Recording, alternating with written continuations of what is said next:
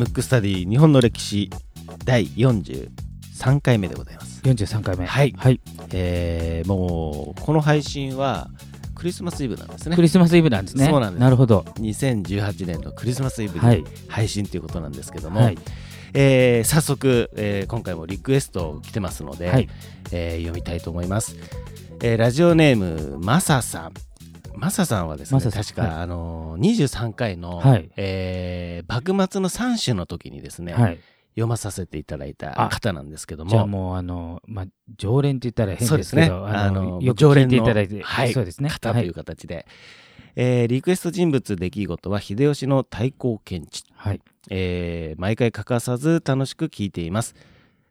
23回目に一度リクエスト読んでもらいましたありがとうございました。ありがとうございます。はい。えー番組きっかけで鎌倉に遊びに行き円覚寺と建長寺を訪問しました。円覚寺で写経を体験しはい。この番組がずっと続くよう祈願しまいしたと。やもうありがたい限りですね本当に。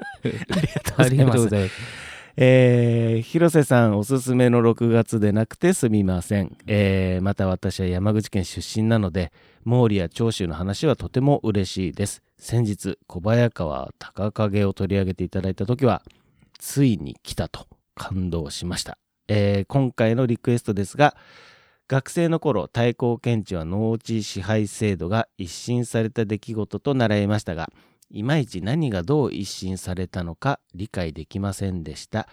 秀吉全般も含め、いつもの感じで解説いただきたいです。よろしくお願いしますと。なるほどもうはい祈願までしていただいてね、ねえ、だからあの嬉しいですね。嬉しいですよね、はい。だからもう秀吉の太閤検地とはい。見せかけて、見せかけて まあ毎回のでちょっとね、はいあのーこの配信の前に2回が、ちょっとこう攻めた内容っていうかそうですね。マニアックなとこ行ってしまったので、はい。ちょっと王道に戻ろう王かと。道に戻るということで、で新選組を今回は。今回は。新選組と。もうだからもうリクエストが来なくなるんじゃないかっていうね 本こと当ですすよけど。あでもちゃんとあのあのやりますか？そうですね。いずれ。やありますか？の、こう、僕らとしては回数をね、はい。こう、どんどん重ねていくっていうことが一つのテーマでもあるので。ちょっとやはいっぱここらで王道はやっとかないとなそうですね。やってないですね、新選組ね。じゃあちなみに文化新選組っていうのは、はい。まあ、当然名前はぐらいは知ってると知ってます知ってます。うん。どういうイメージですか？いや僕はだからどちらかというと,、うん。えー、と大河ドラマの最近で言うと、だから龍馬伝とかはいはいはい。の影響がちょっと強いので、悪者ですよ、なるほどね。要するにあのーなんとか変えるぞっていうのをはい。押さえつけようとすうるん悪者みたいなイメージ。イメージがあるなるほど。うん。多分ね、そういうイメージの人がね、大半だと思うんですけど、はい。あのーずいぶん前に、この番組が始まった頃ぐらいうん。にちょっと話したんですけど、歴史っていうのは勝った側から見たものなので、はい。だから事実ではない部分もあると思うんですね、はい。当然。うん。要するに負けた側は一切のこうなんていうの弁論もできないし、はい。あの記録に残す側は勝った側なんででそういったことを考えるとあの、まあ、そういう感じになっちゃうんですけどでもよくよく考えてみると当時はまだ江戸幕府があったんで、はい。江戸幕府側の方が本来は正義なんですよね、うん。だから例えばえー現代で言うと今安倍内閣ですけど、はい。安倍内閣をじゃあじゃあ安倍さんを殺してテロをしてうん。倒しましたって言ったら、通常テロリストはい。になりますよね。うん。ただそのテロの人が最後政権取ったら悪い安倍さんをやっつけた英雄になるってことなんで。だから本来は逆なんですよ、はい。通常はあの坂本龍馬とか長州の名だたる人たちがテロリスト、当時としては、であの政権側の江戸幕府側が一応まあその時の体制側なんで、はい。そういう感覚なんですね、うんうん。でまずちょっと新選組が実は面白いことが何個かあってはい。言うと、まず新選組って東京で、うんあの募集されたんですよ。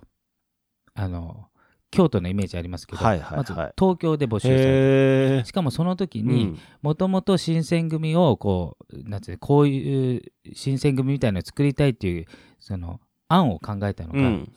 えー清川八郎っていう人なんですよ。はい。全く僕は知らないですよ。多分ちょっとねマイナーなんであんまりわかんない。はい。でこの人があのちょっとすすあの当時の幕末の志士よりちょっと前の、うん。またはあのかなり初期の段階のうん。めっちゃ切れ者。うん。のすごくあの切れ者なんですけど、はい。作詞なんですよ。いろんな作を。をでなんとこの人大胆にも幕府がうん。集めた、その東京でね、うん。集めたのを一応名目的にはあのなんていうんですかねあの幕府側幕府で集めてますから、うん。幕府側の人員としてうん。京都を守るってことで募集したんですよ。はいはいはいはい。で京都に着いたら、うん。その清川八郎がうん。その幕府が集めたやつを、うん。まあ、いわゆる倒幕に使おうとしてなるほど。天皇側につくと。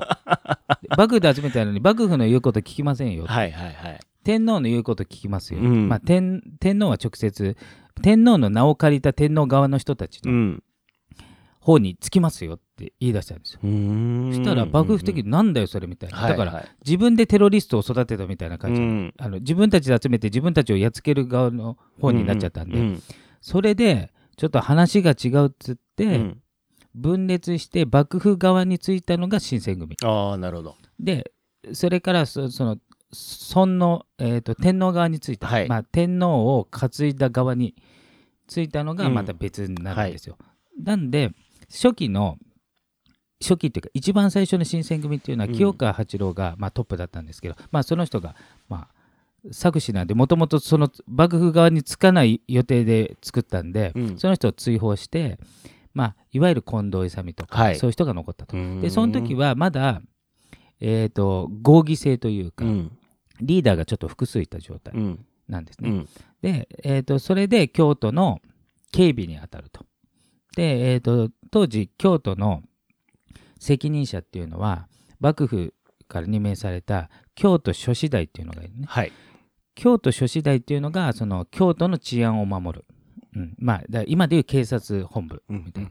でそれが当然京都大事なんで幕府の近いあ審判って呼ばれてるね、はい。会津藩のうん。松平片森、あえーとえー片森はい。が守ってたと、うんううん。んでそれのお預かりになったんですよ、うん。でちなみに会津藩って、うん。あの松平ってついてるんで,、はい。で松平っていうのはもともと徳川の前のせいですね、はい。えー、と松平家なんで,、うんうん。で審判と呼ばれてるその徳川一門うん。なんですよ、うん。会津藩。だから、えー、ともうめちゃめちゃ信頼がある。うん。だから最後あの倒幕の時も会津藩っていうのは最後まで戦うんですけど、はい。幕府側として、うんうん。でそれのまあえっ、と一部分。実は新選組だけじゃないんですよ、うーん。あの京都の治安を守ってた。そうなんですね。そう。なんかイメージは新選組が全部こはいはいはい。う守ってるイメージ、うん。えっ、と3つあって、うん。一つはその京都諸子代の要するに会津藩はい。そのもの、うんうん。会津藩士が守ってる、はい。でもう一つは、まあ、新選組、はい。でもう一個は京都見回り組っていうのがあって なんかいきなり可愛くなりましたそうそうそうそう。なので結構ね3つで守ってる。へだけど一番その危なそうなところをうん。守ってたのが新選組なんで、ああなるほど。まあちょっと有名なんですけど、でえっ、とまあちょっとまた脱線するとね、はい。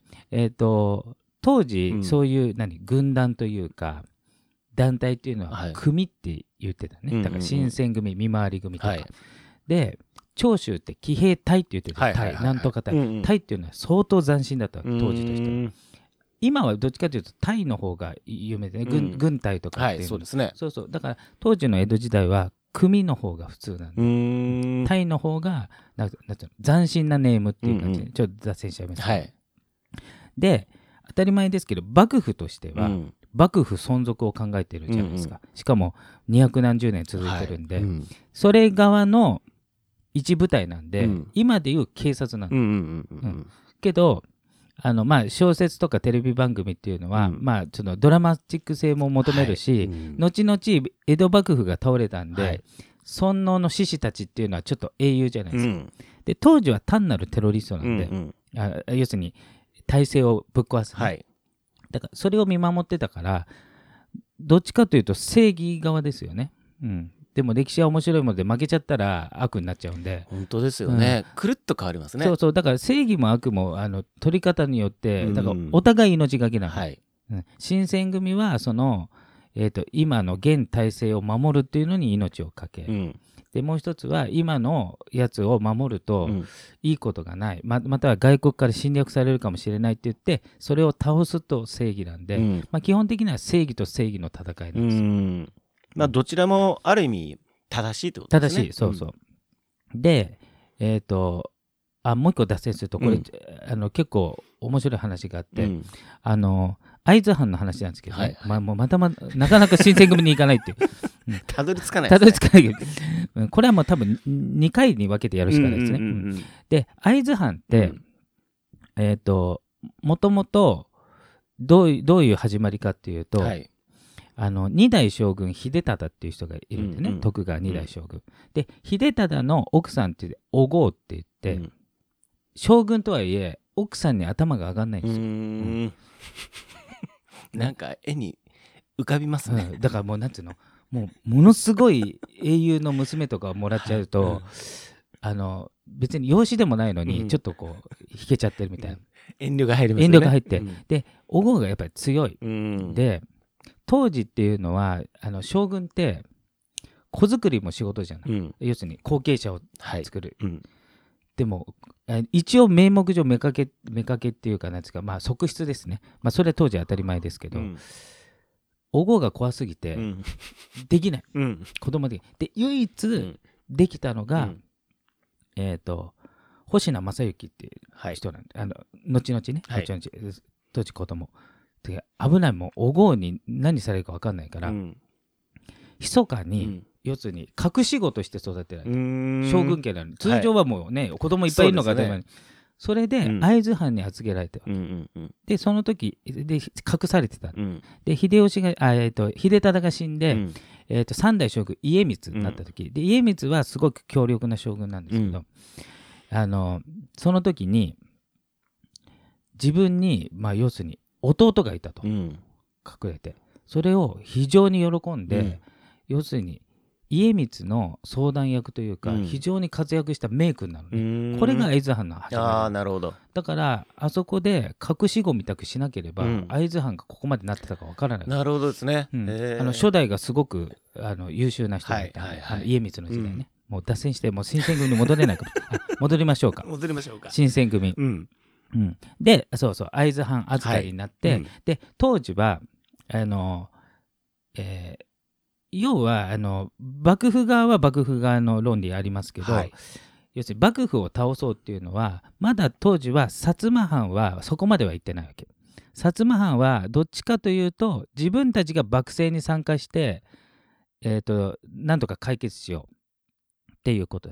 でえっ、と東東幕寄りなのは、えーほぼ長州藩。長州藩と一部の土佐藩。なので薩摩藩っていうのは最後倒幕に加わりますけどその新選組の時代っていうのはほとんど倒幕ではないのでないんですよ。だから幕末の当時の志士っていうのは新選組対長州藩士または土佐藩士みたいなあとはあのちっちゃい藩の脱藩脱藩浪人が京都に来たと。じゃあなんで京都に来たかっていうと、はい。天皇に対抗できあ違う違う将軍に対抗できるのは天皇なんで天皇をなんとか担いで天皇の名のもとに幕府を倒すってことで要するに天皇の取り合いをするわけですよ、んうんうん。でも当時は天あの孔明天皇ははい。もうバリバリの幕府好きなんで、うん。まあ、そこが矛盾してるんですけど、はい。で来ると。で来た時にまともな方法では巨大な幕府勝てないじゃん、うんうん。あのまだ弱ってるとはいえはい。あって、しかもあの半ぐるみでやっつけようと思ってないんで、要するに志士たち個人で倒そうとしてるんで、うんだからもうすごい圧倒的な差があるわけですよ、うんうんだけどそんなところに来るような人、うん。要するにもうほぼ死ぬところですよね、はい。要するに警察がうじゃうじゃいるところにテロを起こそうとしてるわけですから、うんもう要するに幕末の志士もめっちゃ命がけのやつ、うん。もう命知らずのやつしか来ない。あのうん。猛者しか来ないっていううん状態の一番最前線に新選組があてがわれてるわけですよ。なるほどですね。だから新選組もまず命がけじゃないといけないんで、うううんで有名なあの局中ハットっていうのなんですよ。うん。まあえー、と本当は局中ハットっていうかどうかわかんないですけど、うん。一応伝わってるのは局中ハット。要するにタイの、うん。えー、と新選組の決まりですね。うんうん新選組って、えー、と江戸から募集されたのもあるし、うん。京都で募集したのもそうなんですけど、うん。通常の藩士じゃないんですよ。ほうほうほうほうほう。えー、と通常の藩士はあの旗本とか御,、はい。御家人って呼ばれてるのは基本的に見回り組なんで,、うん。で新選組っていうのは、えー、と農民上がりとか、商人上がりとか、うんうん。あとはすごく下級の武士うん。たちが一発こう逆転のために、はい。そこでこう功を立てて、うん。取り立ててもらうっていう、まあ、なんていうのかなちょっと雑草軍団とはいいうか、だから、うん。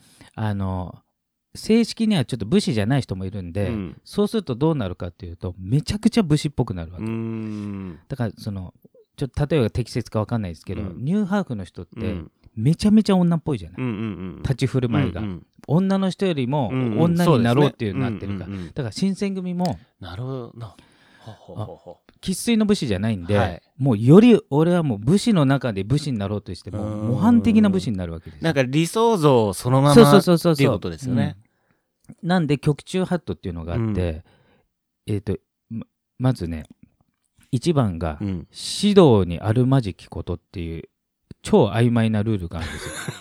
ほうほうほでこれ何かっていうと武士にあるまじき行動をした場合、ううん。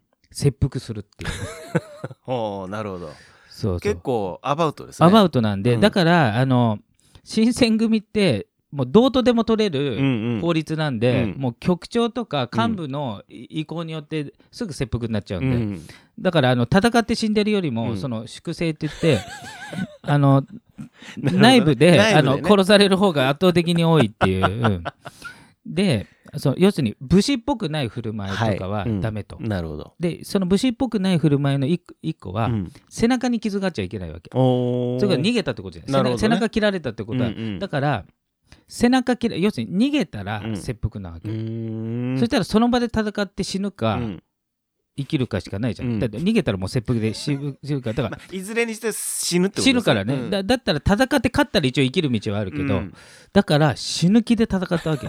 すごいな。だからむちゃくちゃ強かったっていうね、いうのもあるし、あとはえっ、とえーとここにあるんですけどね、うん。まず1番は指導にあるまじきことをしたら、まあ、切腹ね、はい。であと、えー新選組から脱退を申し出たら切腹。だからもう入ったらもう出れない。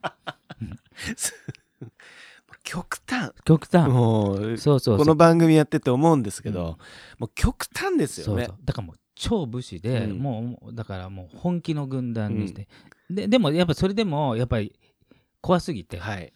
いつ死ぬか分かんうないじゃん、んだから辞めたい人もいるんだけどそれはもうバンバン殺されちゃうっていうね、感じ。あと無断で借金はしてはならないとか、うん。無断であの争い事をしちゃいけないとか、うん。そういうのがあるんですよ、うん。で全て、えーそれを犯したら切腹なんだうよ、ん。だからもう鉄の掟みたいな感じ、本ね当ですよね。うん、そういう感じで、まあ、組織もそうですしもう本当より武士の中の武士を、うん。まあ、目指してた軍団かなと。うんうんで、まあ、ちょっとそろそろ時間なんで、はい。えー、と次はうん。ちょっと新選組の方、えー活躍で有名な、うん。ちょっと池田屋事件と、はい。あとちょっとこう中の人物うん。にスポットを当ててうん。話したいかなと。なるほど。終わりますかね。一応2で終わる予定なんですけどどうですかね。そうですね。ちょっと脱線するかもしれないまああの進めながらと。はい。いうことでじゃあ今回はあれですね。新選組パート1ですね。ですね。はい。えー今回のテーマは新選組パート1でした